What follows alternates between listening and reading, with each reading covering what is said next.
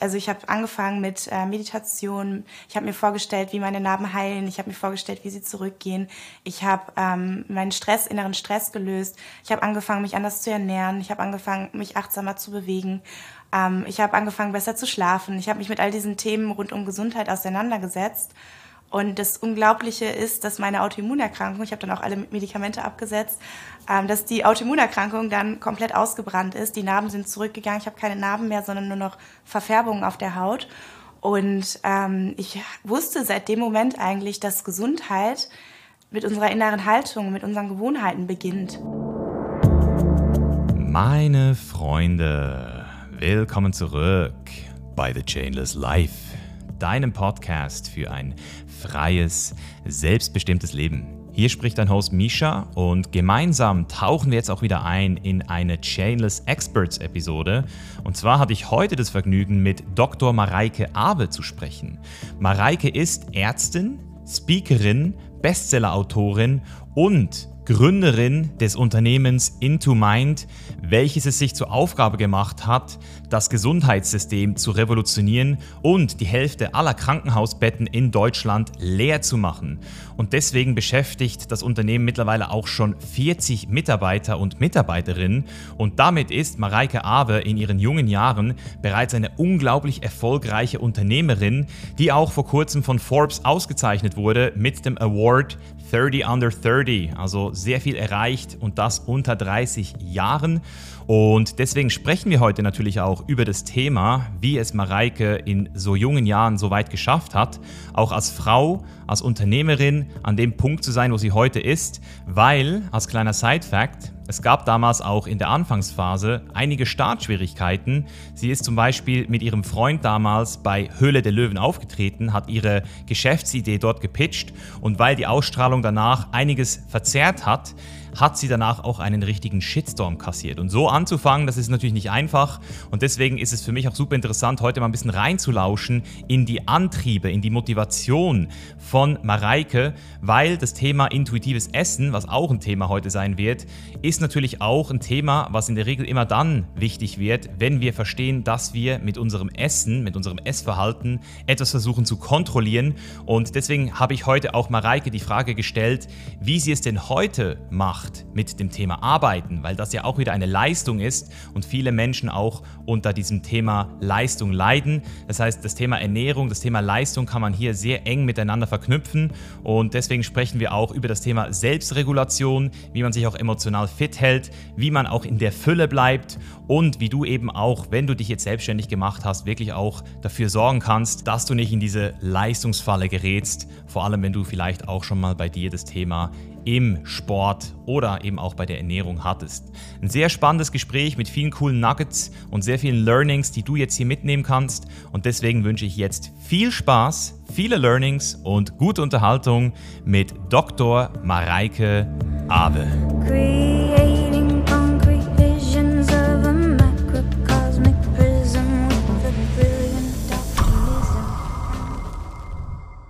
Willkommen in der Show erstmal. Vielen Dank, dass du dir die Zeit nimmst, dass es geklappt hat. Und ich starte immer sehr gerne mit der Frage, wer bist du? Ah, gute Frage. Ich bin Mareike. Ich bin, äh, vielleicht kennt ihr mich unter Dr. Med Mareike Abe. Aber ähm, ja, ich sage immer, nenne mich einfach Mareike. Ich äh, bin auf der einen Seite Ärztin, Unternehmerin und Expertin im Bereich mentale Gesundheit und meine Vision ist es, Menschen dabei zu helfen, dass sie gesünder sind, dass sie mehr Lebensqualität haben und gar nicht erst krank werden. Und ähm, ja, damit beschäftige ich mich den Hauptteil meiner Zeit gemeinsam mit meinem ähm, 40-köpfigen Team hier in Düsseldorf.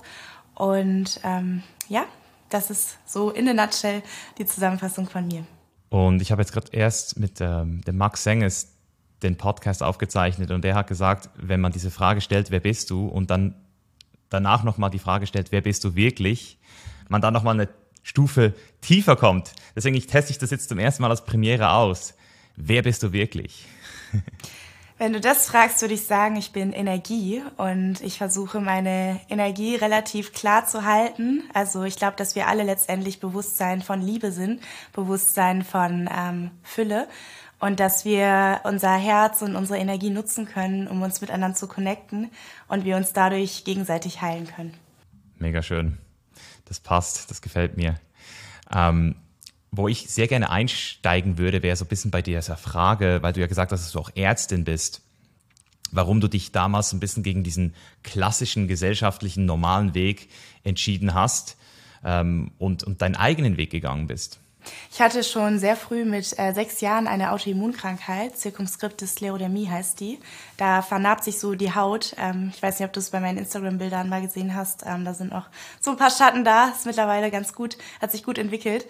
Und ich habe äh, sehr, ähm, also ich habe so mit 18 oder mit 17, 18 die Entscheidung getroffen, dass ich Ärztin sein möchte, um Menschen gesünder zu machen. Ähm, das war eine Zeit, wo meine Autoimmunerkrankung noch ziemlich akut war, ziemlich ähm, ja nicht wirklich geheilt war, nicht behandelt war, wo ich von einem Arzt zum anderen gegangen bin, Chemotherapie genommen habe, äh, bekommen habe, bestrahlt wurde, hochdosiertes Cortisol, also alles Mögliche, was man halt so im Krankenhaussystem macht. Und äh, tatsächlich ähm, habe ich selber für mich dann die Persönlichkeitsentwicklung entdeckt. Ich habe für mich selber ähm, das mentale Training, Achtsamkeit entdeckt.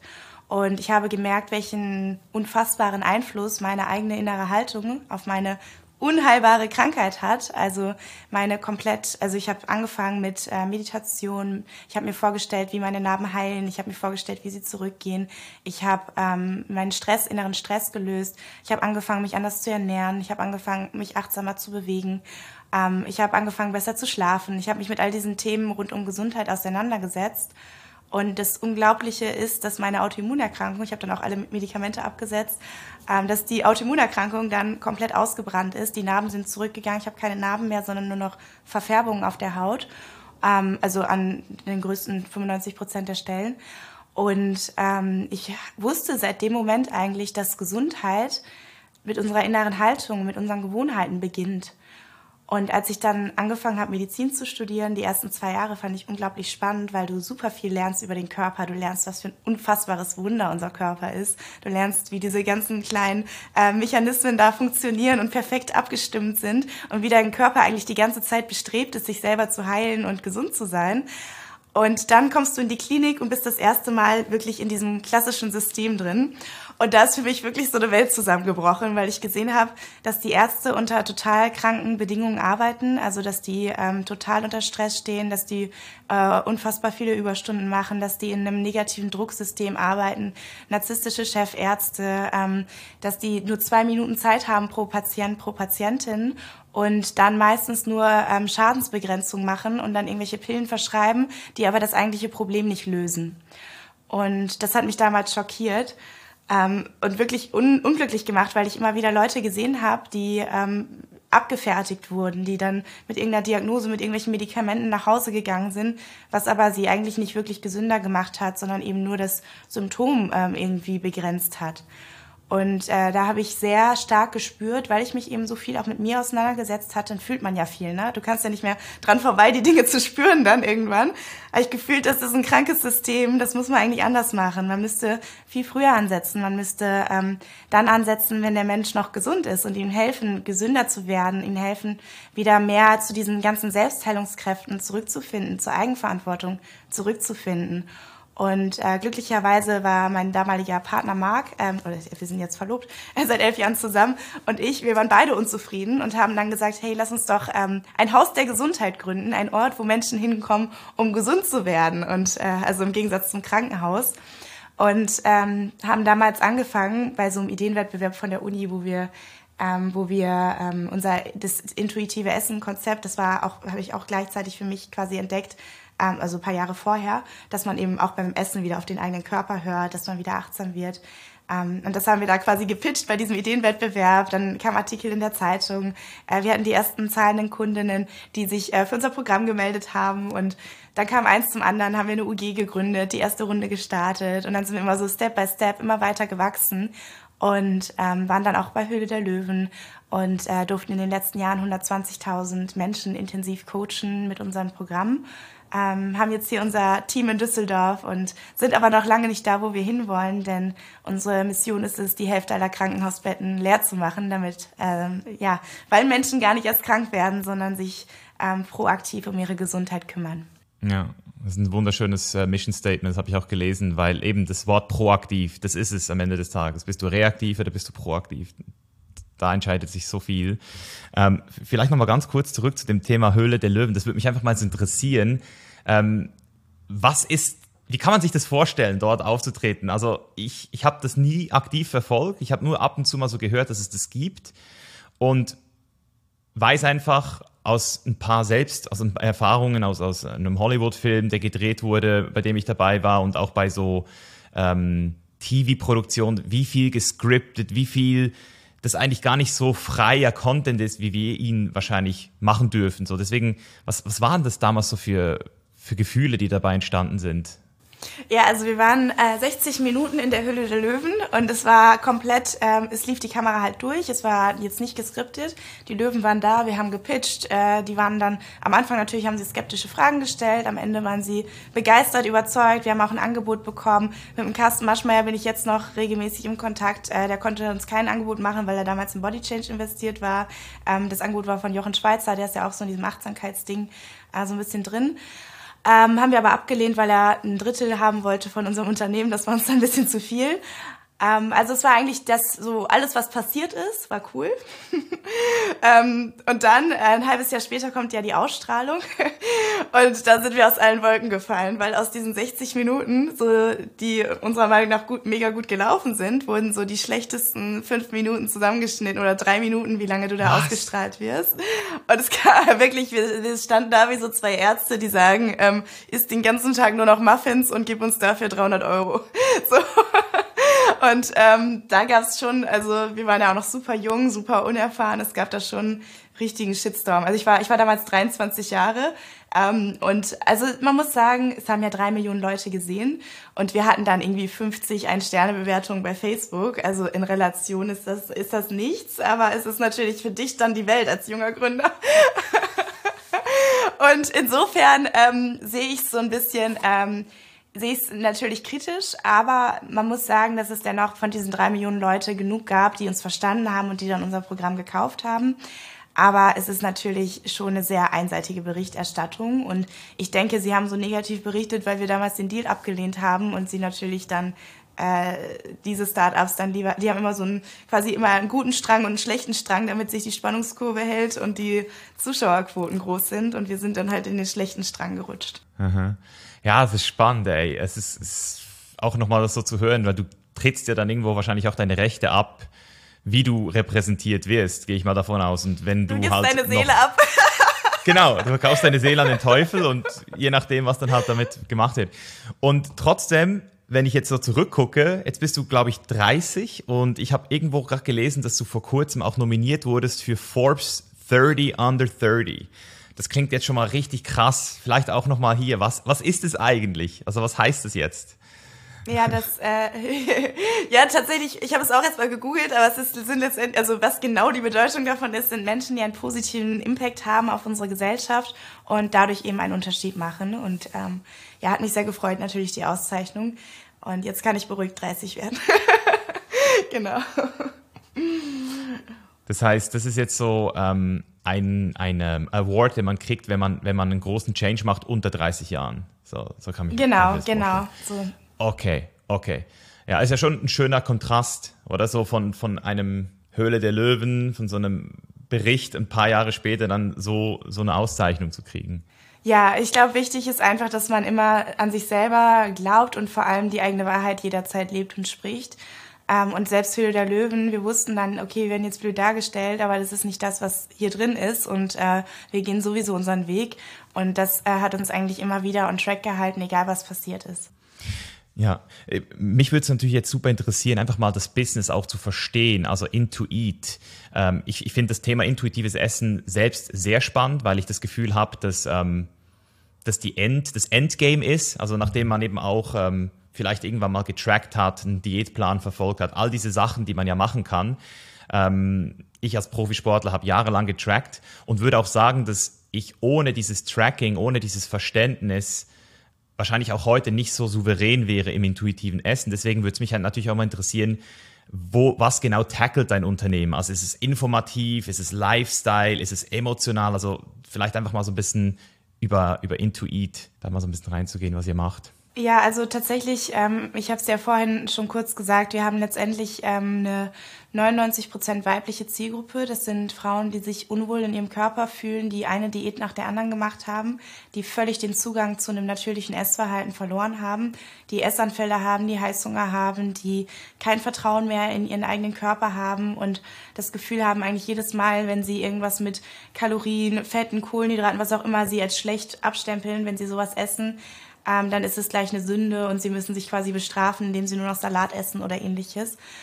Und ähm, was wir machen, ist, dass wir auf der einen Seite eben das Selbstwertgefühl direkt als Basis quasi erstmal angehen durch mentales Training, durch Achtsamkeit, durch einen Mix aus NLP-Hypnose und äh, letztendlich Coaching und Persönlichkeitsentwicklung. Das machen wir ganz viel durch Audiotrainings, wo wir eben ähm, ja letztendlich eine seelische, ähm, seelische, ähm, die seelische Komponente mit reinbauen und ähm, Traumata auch aus der Kindheit ähm, teilweise angehen. Also natürlich in einem Rahmen, der vertretbar ist und der nicht, äh, also klar mit Preframing und ähm, dass sie gut vorbereitet sind. Aber es sind eben ganz häufig Dinge, wo wirklich das Selbstwertgefühl stark ähm, eingeschränkt ist und die, wenn du diese Themen angehst, das ist wie wenn so ein unbewusster Stress anfängt, sich nach und nach aufzulösen, weil es Frauen sind, die mit ihrem Aussehen natürlich ihren Selbstwert kompensieren, die denken, ich bin erst dann was wert, wenn ich gut aussehe, wenn ich schlank bin, wenn ich ähm, perfekt bin, wenn ich angepasst bin. Und wenn du dieses grundlegende Problem auflöst und ähm, da wirklich ein Selbstwertgefühl wieder zurück, ähm, es ist ja nie, also der Selbstwert ist ja immer da, aber das äh, Selbstwertgefühl ist verloren gegangen. Wenn du das zurückgewinnst, dann ähm, ist dein Körper erstmal wieder in einem entspannten Modus und erst dann kannst du eigentlich anfangen, wirklich dich liebevoll um deine Bedürfnisse zu kümmern, aus der Fülle heraus, aus der Liebe, weil du nicht mehr denkst, oh Gott, wenn ich jetzt eine Sache falsch mache, dann, äh, dann werde ich sterben oder dann äh, bin ich, bin ich äh, nicht mehr liebenswert.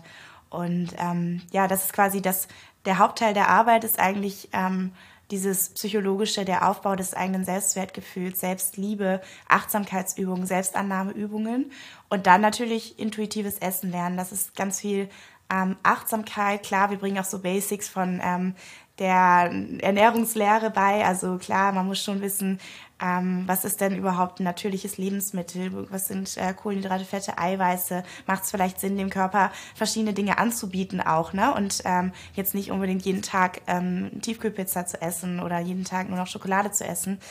Ähm, und dann eben aus der Liebe heraus diese Entscheidung für deinen Körper zu treffen und deinem Körper das anzubieten, was er braucht, um gesund zu sein, um, damit du dich rundum wohlfühlst und dabei eben ganz entspannt sein kannst und bleiben kannst. Also so rein von dem, was du jetzt gerade gesagt hast, klingt es so, als würdest du sagen, dass es eigentlich viel weniger mit dem Ich weiß genau, was ich esse, äh, Kohlenhydrate, Proteine, Fette, Mikronährstoffe, dass das viel weniger das eigentliche Thema ist, wenn man die unterliegenden Selbstwertthemen mal genauer betrachtet hat. Also das heißt, das ist jetzt nicht so, dass ihr da einen kompletten äh, drei Monate die Leute nur auf Ernährung trainiert, sondern eben viel mehr auf, auf mentaler Gesundheit, auf dieser mentalen Ebene arbeitet. Ja, die meisten, die wir, die bei uns sind, die wissen schon sehr viel darüber, was gesunde Ernährung ist und äh, dass man sich natürlich ähm, regional, saisonal, bio, ähm, pflanzlich, ähm, also diese Sachen, das äh, wissen viele, dass das gesund ist und ähm, dass das generell sinnvoll ist.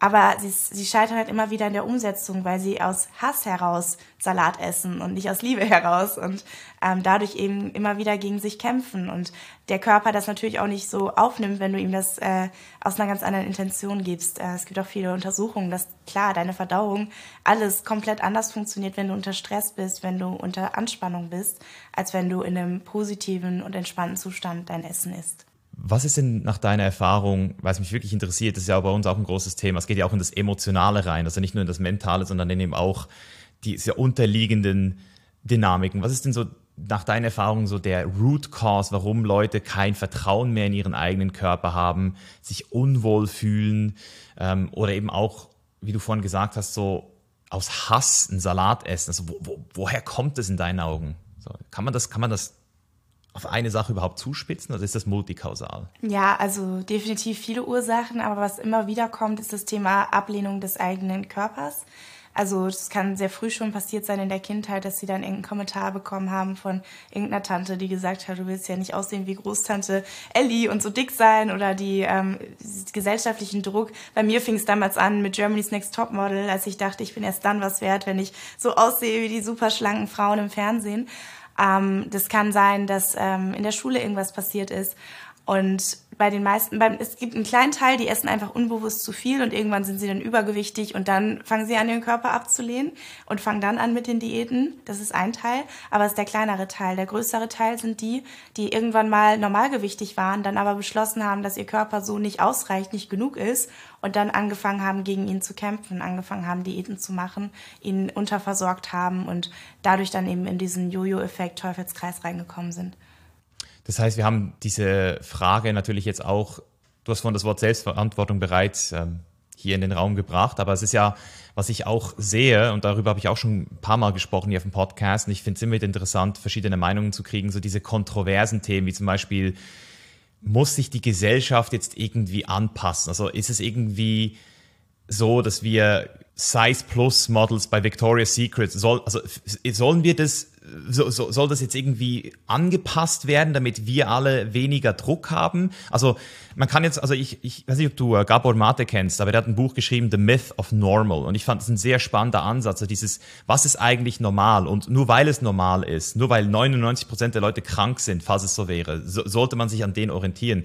Und gleichzeitig, gleichzeitig sehe ich aber natürlich auch so ein bisschen die Frage so, hey, fängt es nicht trotzdem bei mir an? Also vielleicht einmal so deine Meinung. Absolut, na klar. Also es ist letztendlich ähm, ein gesunder, schlanker Körper als Schönheitsideal, finde ich völlig legitim. Ähm, das Problem ist nur der Umgang damit. Also es ist so, wenn du ein Kind hast, das zu, sich zu viel Druck macht, zum Beispiel in der Schule gut zu sein. Es gibt die Schulnoten, sie sind auch irgendwo wichtig, weil es muss ja irgendeinen Standard geben. Man kann ja jetzt nicht sagen, dass es ähm, zum Beispiel oder auch im, im Leben selber, wenn, wenn du jetzt arbeiten gehst und irgendeinen Mehrwert schaffst, dann muss irgendwie schon deine Leistung an den Resultat gekoppelt werden. Es ist ja die Frage, äh, leben wir in einer Leistungsgesellschaft, ja oder nein? Und ich glaube schon, dass es irgendwo Standards geben muss, die gesund sind, die nicht gesund sind. Ähm, ich glaube, dass, ähm, dass es wichtig ist für sich selber, und da kommt die Eigenverantwortung, einen gesunden Umgang damit zu finden. Also die Ideale sind da, die dürfen da sein, die werden da sein, aber du solltest nicht das Gefühl haben, ich sterbe und ich bin nicht gut genug, wenn ich einfach genetisch nicht so aussehe wie das Ideal, wenn ich irgendwie ähm, zum Beispiel äh, jetzt nicht die Genetik für ein Sixpack habe oder wenn ich jetzt nicht, also bei einem normalen Essverhalten oder wenn ich jetzt ähm, nicht äh, unbedingt Size Zero von Natur aus bin und das für mich nur dann erreichbar wäre, wenn ich mich ständig runterhungere. Und hier ist eben wichtig, also ich würde schon als gesellschaftliche Verantwortung sehen, ein gesundes Ideal festzulegen. Ein Ideal, was nicht äh, magersüchtig ist oder was nicht ähm, äh, ja irgendwie karektisch aussieht. Aber ähm, jetzt mit einem gesunden, äh, definierten Körper zurechtzukommen als Ideal sehe ich schon als, als wichtige Aufgabe, weil wenn man jetzt sagen würde, okay, ähm, das Ideal ist, dass du ähm, Kleidergröße XXXL trägst ähm, da, und wir versuchen das zu normalisieren, dann wäre das meiner Meinung nach eine ungesunde Entwicklung. Ja, das ist ein schöner Punkt, den du ansprichst, dass du sagst, hey, das gesellschaftliche Ideal ist da und das ist ja auch schwer zu sagen, hey, also wer sollte denn jetzt darüber bestimmen, wie wir das anpassen? Also eben, ich finde es ich find's sehr artificial, es fühlt sich sehr künstlich an, wenn ich manchmal sehe, was alles probiert wird. Ich, ich finde es gut, dass wir die Diskussion haben, so hey, was ist eigentlich ein Ideal? Weil das alleine äh, löst ja dann schon das, die Erlaubnis, mir, mich, genau wie du gesagt hast, zu fragen, hey, bin ich überhaupt in einem gesunden Verhältnis zu diesem Ideal? Das heißt, damit überhaupt diese Frage entsteht, weil bei mir ist es zum Beispiel so, wenn ich jetzt so gucke, wer bin ich, dass ich über solche Themen überhaupt sprechen darf. Jetzt könnte man sagen, ja, Misha, du bist ja eh, äh, oder, oder bei dir ja auch, oder? Du bist schlank, du bist erfolgreich. So, warum, warum wir, oder? Und das finde ich aber der falsche Ansatz, weil wir, wir sind ja die, die ähm, auf der einen Seite dann eben auch die Leistung von uns heraus erbringen, um etwas zu machen. So, natürlich aus dieser Position heraus, dass wir verstanden haben, wie es läuft. Aber es, es ist dann, finde ich, falsch zu sagen, hey, wir müssen jetzt das Ideal, den, also den kompletten Durchschnitt runterziehen, damit alle anderen sich auch nicht mehr so schlecht fühlen. So. Statt zu sagen, hey Leute, wie du sagst, kommt zu mir ins Coaching, also jetzt zum Beispiel auch beim Thema Leistung mit Männern, da können wir jetzt auch gerne reingehen, weil du ja auch eine, eine Businessfrau bist. So, es ist ja auch so das Thema, so, hey, orientieren wir uns jetzt an erfolgreichen Menschen oder orientieren wir uns jetzt an Leuten, die wir selbst nicht sein wollen, nur um, um für alle es erträglicher zu machen, dort zu sein, wo sie sind. Also es fühlt sich so ein bisschen sozialistisch an irgendwo auf einer, auf einer gewissen Ebene. Ja, also ja, ich glaube, ähm, es wäre unsinnig, diese Ideale komplett zu verleugnen. Also ich glaube, erstmal ändern kann man sie eh nicht als einzelne kleine Person wahrscheinlich. Ähm, kannst du nicht sagen, okay, ab jetzt äh, gibt ein neues Ideal. Deswegen musst du eh lernen, damit klarzukommen. Es wäre aber natürlich gesellschaftlich wünschenswert, wenn es eine Art von gesundem Ideal ist. Also wenn jetzt zum Beispiel auch nicht unbedingt, äh, sagen wir jetzt mal als Businessbeispiel, jetzt Unternehmer äh, gefeiert werden, die zwar erfolgreich sind, aber zu Kosten von unserem Planeten oder zu Kosten von äh, vielen anderen Dingen, also die dann quasi unreines Unternehmertum machen oder die irgendwie bescheißen oder keine Ahnung was. Also dass man quasi als Ideal nicht unbedingt also, dass man quasi als Ideal was festlegt, was ein bisschen gesund ist für alle und für den eigenen Körper, was eben Gesundheit angeht, was das Schönheitsideal angeht. Ähm, gerade bei den Frauen ist es eben das Untergewichtsthema. Ich denke, bei Männern kann es sein, sehr, sehr muskulös zu sein. Das ähm, muss ja auch nicht immer gesund sein. Ich, äh, ich, ich kann nicht sagen, ob es äh, ob's jetzt, also ich habe jetzt, klar, wenn man, ähm, wenn man viel Sport macht, ist es gesund, aber es kann natürlich auch ungesund sein, wenn du es übertreibst, wenn du deine Gelenke kaputt machst oder wenn du, ähm, weiß nicht, deinen Körper da letztendlich total überforderst mit ja, es, ist ja wieder die Extreme. Ähm, wo ich gerne noch kurz rein würde bei dem Thema Ernährung, was mich auch interessiert, ist, ähm, wie du zum Thema Süßstoffe stehst. Ähm, also ich glaube, dass ähm, der Mensch im Naturzustand in der Lage ist, dieses richtige Maß an Süße zu schmecken. Mir sind zum Beispiel, mir persönlich sind einige Dinge viel zu süß, die mag ich gar nicht. Ähm, ich kann sehr empfehlen, bewusst zu schmecken beim Essen. Und dann äh, brauchst du eigentlich keinen Süßstoff, weil du merken wirst, dass du, dass du ein ganz intuitives Gespür dafür hast, wie süß du das haben möchtest und wann du vielleicht auch mal lieber was Herzhaftes möchtest oder vielleicht auch mal was Salziges brauchst. Auch bei salzig ist es nicht so, dass man immer mehr und mehr und mehr Salz braucht. Also alle haben ja Angst, oh Gott, zu viel Salz oder zu viel Zucker. Ähm, ich glaube, dass wenn wir wieder achtsam werden und wenn wir auch wieder ein Gefühl für echte Lebensmittel haben, wie die schmecken, dann sind uns viele Dinge eh automatisch zu süß oder zu salzig.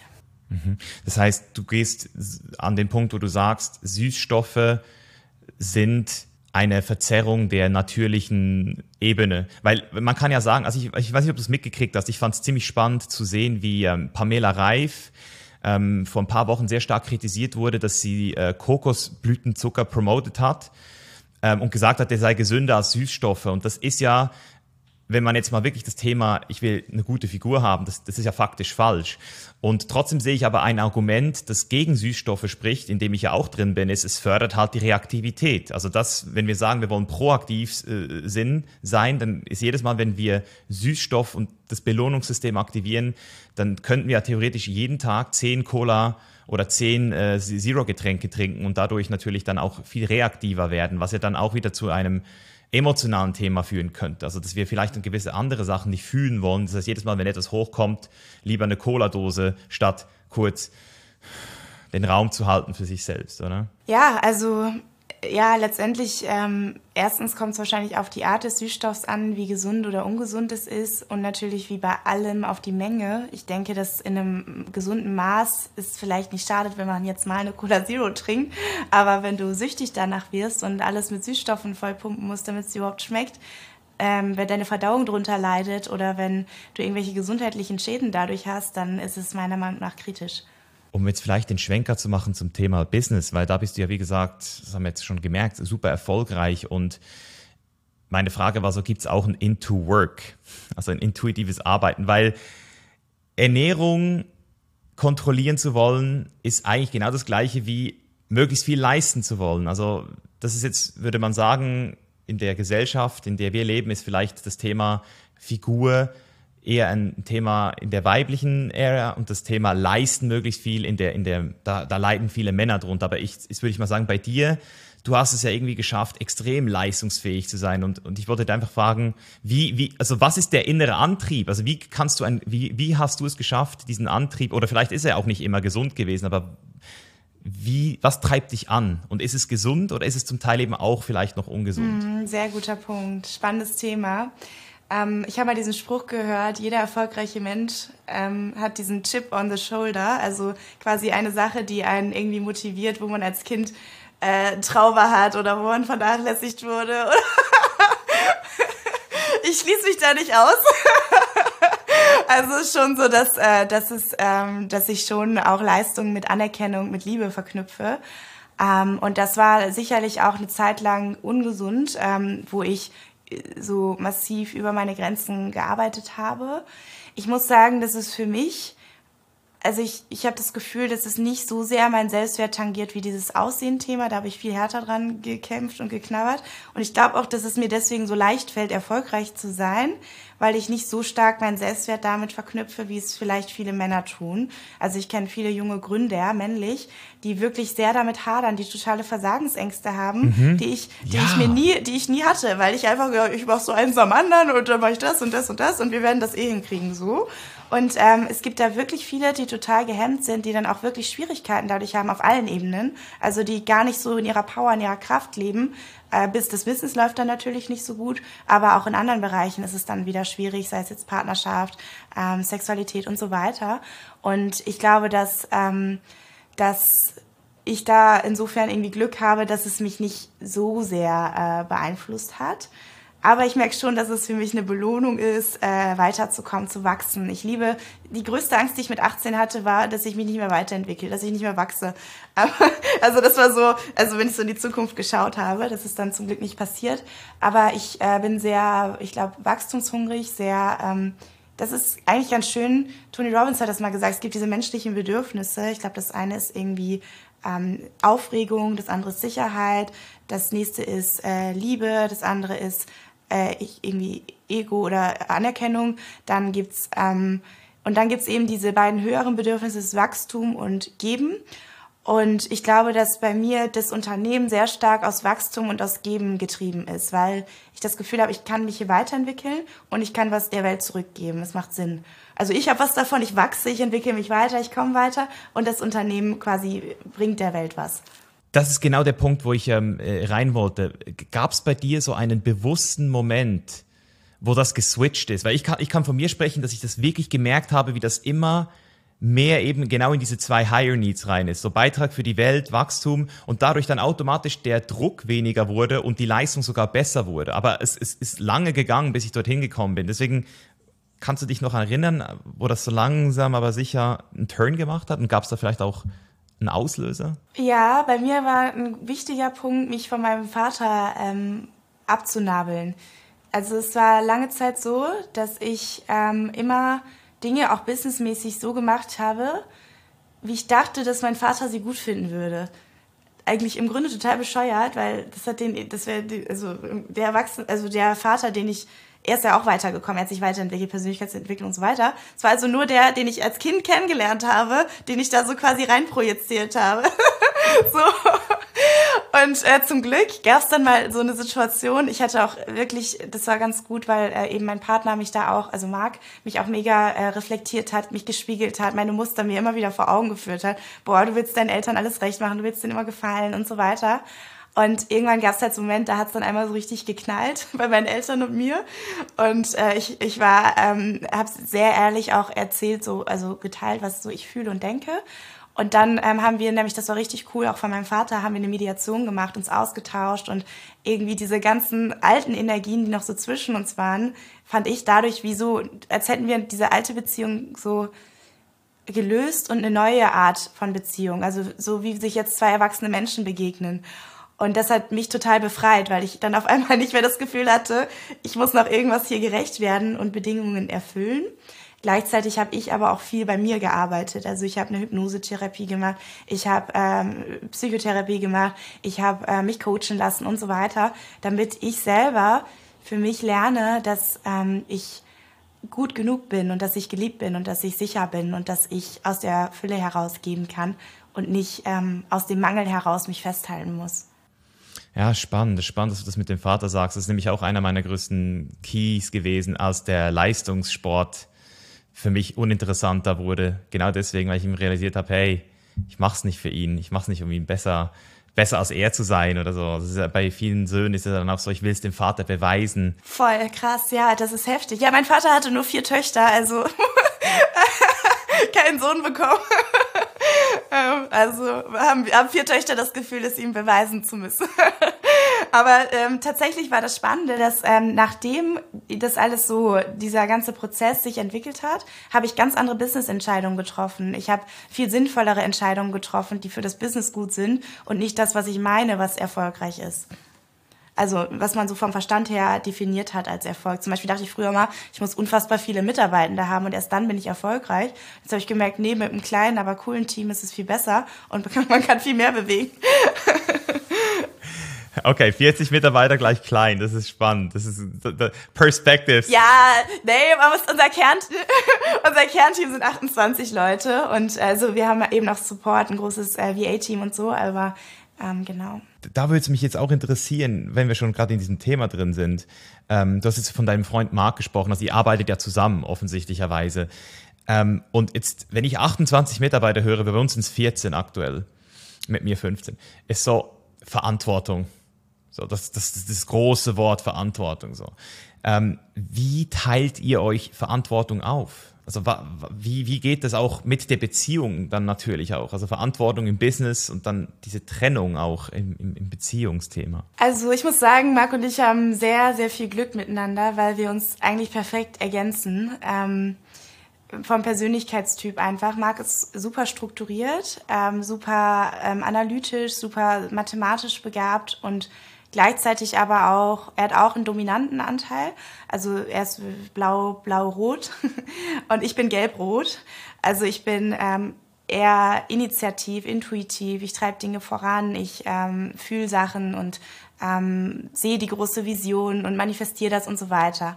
Und das Coole ist, wenn, also ich finde schon, ich würde sagen, sehr, ähm, ich kann mit ihm zusammen, das ist perfekt eigentlich, weil er baut so die Struktur und ich kann das alles füllen mit der Energie quasi. Und das ist bei uns eine extrem gute Ergänzung. Ähm, was auch bedeutet, dass er natürlich, äh, was das ganze Strukturelle angeht, mehr Verantwortung übernimmt. Das lastet mehr auf ihm oder so, das ist mehr sein Ding, was er aufgebaut hat. Aber gleichzeitig glaube ich, dass es ihm auch gut tut, dass wir finanziell total in Fülle sind. Also dass wir ähm, total das Füllebewusstsein haben, was unser, ähm, unser, unser Geld im Unternehmen angeht. Und dass letztendlich ähm, wir diesen Luxus haben oder diese schöne Situation haben, dass wir uns einfach frei die Leute suchen, die wirklich dazu beitragen, dass diese Fülle noch mehr wird. Also dass wir ganz bewusst bei der Bewerberwahl selektieren und hier nur Leute reinlassen, die, von denen wir wirklich überzeugt sind, die haben hier einen Impact. Und ich finde es super spannend, weil wir im letzten Jahr, in den letzten anderthalb Jahren super viel in ähm, unser Team investiert haben. Also sind in geiles Loft Office gezogen, wir haben mega viel Employer Branding gemacht, sind beide bei LinkedIn gewachsen, ähm, haben also super viel in diese Richtung gemacht.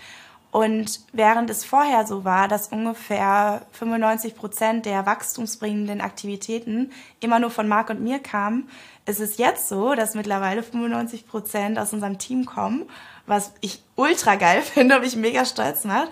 Ähm, und es ist sogar so, ich habe jetzt gestern erst zu unserem Head of Online Marketing gesagt, ich bin heute raus und ich bin ab jetzt raus in den Marketing Meetings, außer ihr braucht mich mal, weil ich kann hier eh nichts zu beitragen. Und das muss man sich auf der Zunge zergehen lassen als Online-Marketing-Unternehmen. Äh, das ist für mich das Geilste, dass äh, ich wirklich Leute habe in, den eins, in jedem einzelnen Bereich, die besser sind als ich. Und äh, das ist richtig cool. Das macht sehr viel Spaß heißt es denn auch, dass du da ähm, lernen musstest, Kontrolle abzugeben, weil du wirst ja dann natürlich immer noch in Anführungszeichen genötigt, also so kann ich es bei mir sagen, für gewisse Gigs, also gewisse Sachen vor der Kamera ähm, und, und dann zu sagen so, hey, ich vertraue euch, dass das, was ihr für mich vorbereitet habt, auch passt. Das, das wäre so eine erste Frage. Und die zweite Frage vielleicht auch direkt, fühlt es sich, also ich, ich bin gerade an dem Punkt, wo ich das Gefühl habe, es muss sich dann aber trotzdem auch immer authentisch anfühlen, sonst sage ich, kann ich nicht machen. Also du bist da einen Schritt weiter als ich. Gerne ein bisschen ein paar Inputs von dir. Ja, also im, im Coaching tatsächlich konnte ich das relativ schnell, weil ich immer gefühlt habe, ob die Coaches, die mir letztendlich zum Beispiel ein Livestream-Skript schreiben oder die mir einen ähm, Inhalt vorbereiten, ich habe genau gefühlt, ähm, wie erstens klar, wie sind die Skills, aber vor allem auch, wie ist deren Intention, wie ist deren Mindset. Und aus welchem Gefühl coachen die heraus. Und ich habe direkt gespürt, die sind gleich wie ich. Also ich mache das genau aus der gleichen Energie, aus dem gleichen Bewusstsein. Und darum vertraue ich denen blind. Also ich würde jedes Skript von denen sofort nutzen für einen Livestream oder für einen, ähm, für einen äh, Club-Coaching oder für irgendwas, was wir machen. Das ging ziemlich schnell und ich habe auch ziemlich schnell gemerkt, die können das eigentlich besser als ich, weil die haben dann den vollen Fokus auch da drauf. Bei mir ist das dann so, dass ich dann zwischen den ganzen Terminen noch irgendwie gedacht habe, oh, ich muss jetzt noch ein Skript zubereiten. Und äh, ja, da, da ist es mir relativ leicht gefallen. Aber es liegt auch daran, dass ich eigentlich nur deswegen Coach geworden bin, weil das nötig war für unsere Vision. Ähm, ich wollte gar nicht so, so unbedingt, ich musste nicht unbedingt Coach sein. Ich wollte auch nie das Gesicht von der Brand sein, aber ich bin es halt geworden, weil es wichtig war, weil, weil wir gemerkt haben, der Instagram-Account mit meinem Namen wächst halt zehnmal so schnell wie der Firmen-Account. Und deswegen bin ich in diese ganzen Rollen reingeschlüpft, aber ich bin auch happy, wenn ich da wieder was abgeben kann oder wenn ich ähm, nur noch teilweise aktiv bin oder wenn ich auch mal Programme in Kollaboration mit unseren internen Coaches mache. Also wenn ich nicht das einzige Gesicht bin, was dann da drin ist. Und es wird langfristig auch so sein. Irgendwann werde ich da gar nicht mehr Gesicht sein. Das ist auch unser Ziel, ähm, dass es immer unabhängiger von mir wird. Das zweite ist das Thema Marketing und da ist es mir wirklich schwer gefallen. Deswegen ist das so ein großer Step für mich, dass ich das gestern gesagt habe, weil ich schon sagen würde, dass ich lange Zeit bei uns wirklich die Marketing-Expertin war äh, weil ich verstanden habe, wie funktioniert die Zielgruppe und was muss ich an welcher Stelle sagen, damit sie sich angesprochen fühlen, damit äh, es einen Aha-Moment macht. Ich finde auch zum Beispiel so kleine TikTok-Videos sind für mich auch eher so Copywriting und Marketing, weil die müssen ja performen, die müssen ja äh, Aufmerksamkeit erzeugen oder kleine Instagram-Videos. Das ist ja schon, das muss auf den Punkt gehen. Das können die Coaches nicht so gut. Die können nicht so gut die Sachen auf den Punkt bringen. Das heißt also nicht so nicht so dieses Aha-Moment schaffen, so ein äh, krasses. Äh, das fällt denen schwer. Und da haben wir jetzt tatsächlich eine äh, Copywriterin in unserem Team, die das mit um Welten besser macht, als ich es könnte. Und wo ich jetzt äh, von ihr blind die Skripte lesen würde oder ähm, nehmen würde, weil sie super intuitiv ist, sich super krass reinfühlt. Also gerade auch Copywriting würde ich niemals irgendwelche Skripte von jemandem Fremden blind lesen, weil das dann völlig unauthentisch wäre, wenn das jemand ist, der jetzt nur kalt Geld verdienen will oder so. Das würde nicht zu mir passen.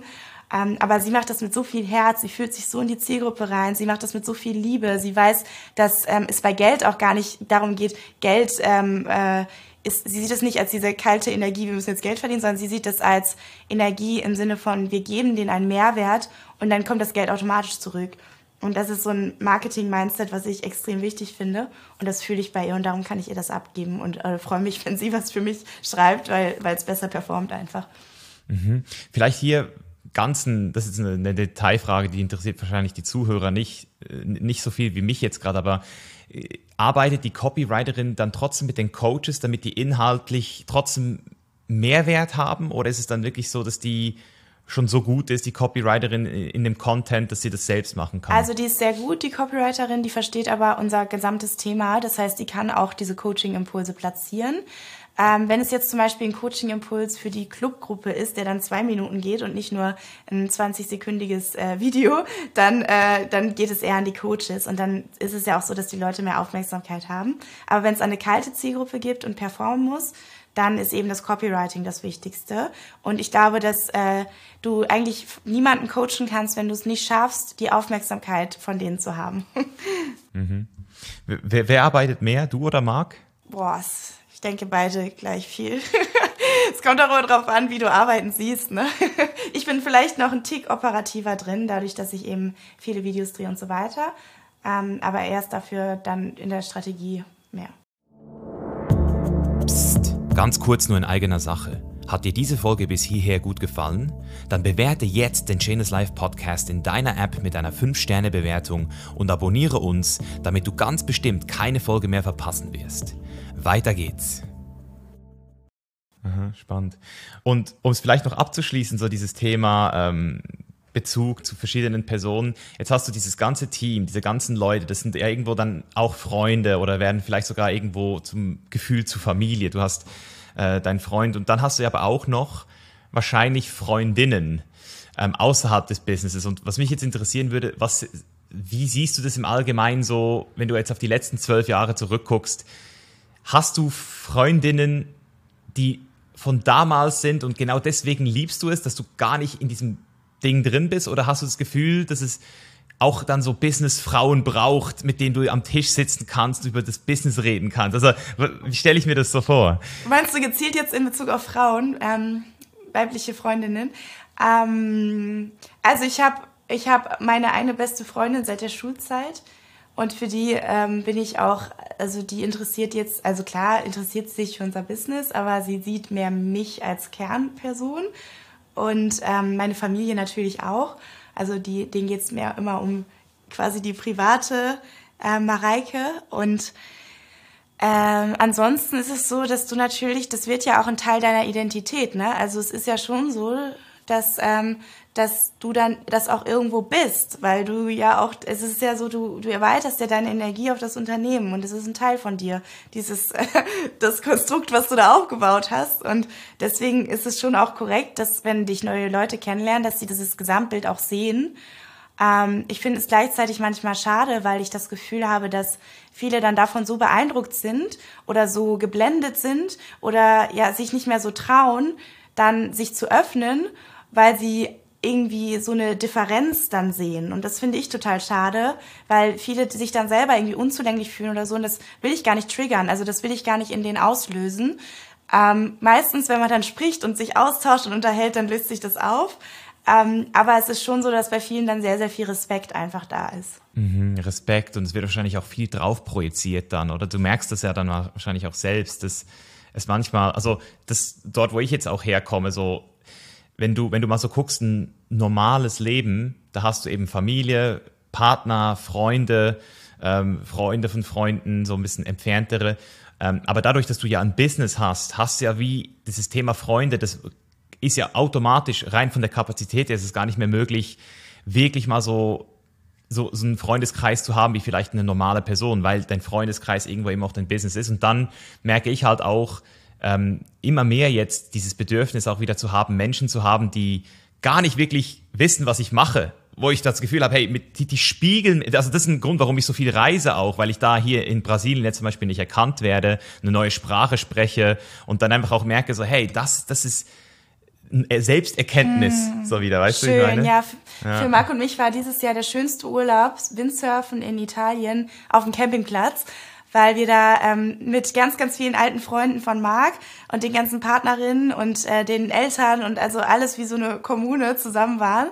Und ich das Gefühl hatte, die lernen uns halt jetzt so super privat einfach mal kennen. Klar, irgendwo hatten die das schon im Hinterkopf, dass wir das machen. Aber es war halt so eine ganz andere Atmosphäre, weil du halt super ähm, einfach den Moment mit denen, du warst so sehr im Moment, es ging nicht irgendwie um Status oder um irgendwas, sondern man konnte sich einfach so voll frei fallen lassen. Und es war so erholsam und hat uns beiden, Marc und mir, auch so gut getan, dass wir mit so einer krassen Energie wieder zurückgekommen sind. Also ich kann das super gut verstehen und ich, ähm, ich glaube, dass es sogar wichtig ist, von der gute, guter Gedanke, den du hast, sich einfach auch da in andere Länder, in andere Kulturen vielleicht mal reinzumischen ähm, und da auch nochmal frei zu sein. Ich sag auch manchmal, ich wünschte mir manchmal, dass ich nicht so nicht so oft erkannt werde oder nicht so oft, äh, weil manchmal auch so wir waren mal im, ähm, im KitKat, Marc und ich. und äh, ich weiß nicht, ob du den Laden kennst in Berlin.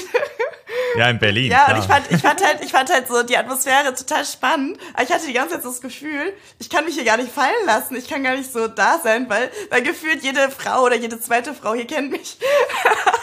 weißt du, was ich meine? Und das finde ich dann manchmal schade.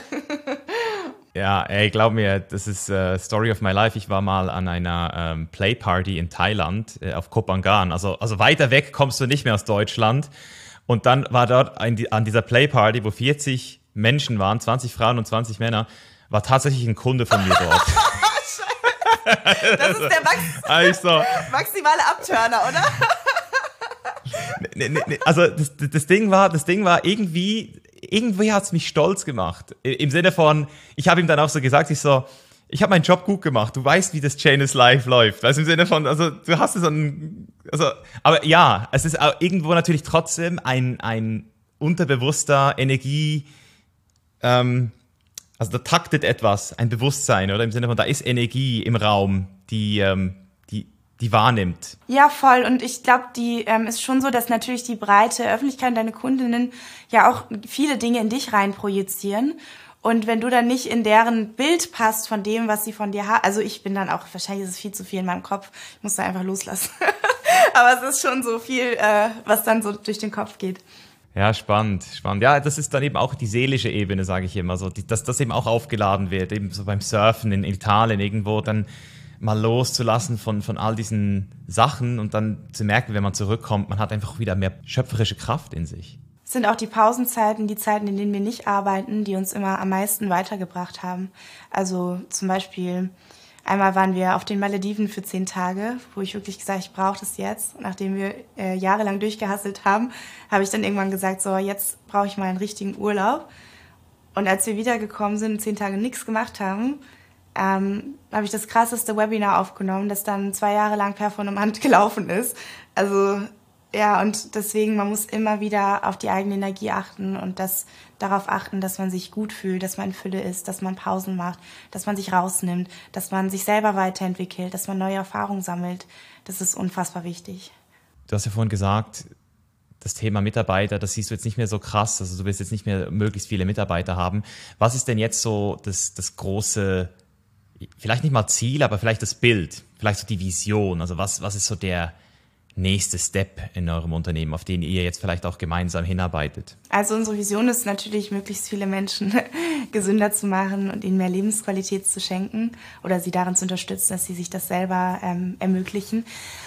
Und der nächste Step ist, dass wir noch mehr in den Mainstream kommen, also noch mehr zu der jüngeren Zielgruppe, wo wirklich ähm, eigentlich du noch am meisten Impact hast, die aber auch extrem natürlich von den Normen geprägt sind und extrem sich anpassen.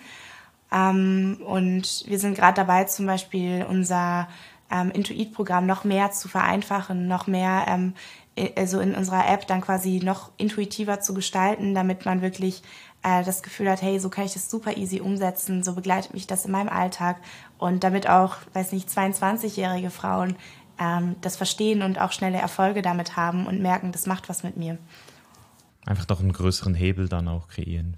Genau, weil bisher haben wir halt viele in der älteren Zielgruppe, die schon ganz starken Pain haben, die schon Übergewicht haben, aber wir wollen eigentlich noch viel früher ansetzen. Ja, das ist natürlich auch die Frage so TikTok, oder? Das ist ja auf der einen Seite kann man dort die Jüngeren erreichen, aber das ist ja genau dort, wo die meisten Jüngeren auch einen komplett falschen Anker wahrscheinlich kriegen, wenn man sieht, was da so alles abgeht.